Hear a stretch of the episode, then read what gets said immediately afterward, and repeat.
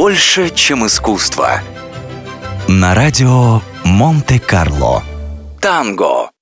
Существует версия, что страстный танец танго зародился в XIX веке в борделях Аргентины. Этим можно было бы объяснить ту чувственность, с которой обычно его исполняют. Однако более правдоподобна другая версия, согласно которой танго – это народный танец африканских сообществ Буэнос-Айреса, а само название восходит к одному из африканских языков и означает «танец под звук барабана». Доподлинно известно одно – изначально танго танцевали исключительно мужчины. Их в Аргентине всегда было больше, чем женщин, поэтому, чтобы избежать кровопролития, аргентинцы придумали такое оригинальное соревнование – Мужчины, добивавшиеся расположения какой-либо женщины, собирались вместе, танцевали танго, оно тогда исполнялось в одиночку, и тот, кто во время танца больше всех наступал на ноги конкурентам, выигрывал и шел на свидание.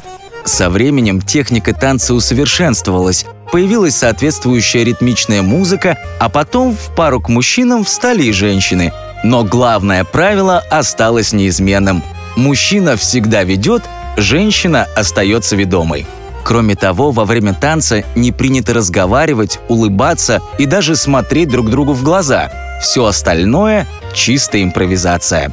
В начале 20 века танго вышло за пределы Аргентины и захватило весь мир. А во второй половине прошлого столетия получило новую жизнь. И все благодаря аргентинскому композитору Астору Пиццолле, в Аргентине его небезосновательно называют «отцом танго» и «великим астером». Он совершил настоящую революцию, соединил традиционные ритмы танго с классикой и джазом, а новый стиль, созданный им, получил название «танго нуэво».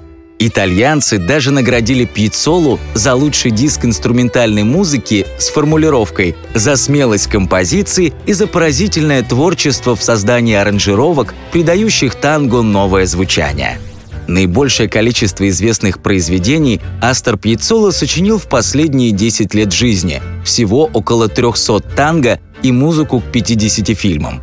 Самую большую популярность получила его композиция «Либертанго», во многом благодаря Астору Пьяцоле танго не было забыто, получило более богатое и современное звучание и даже было объявлено нематериальным культурным наследием ЮНЕСКО. Больше, чем искусство. На радио Монте-Карло.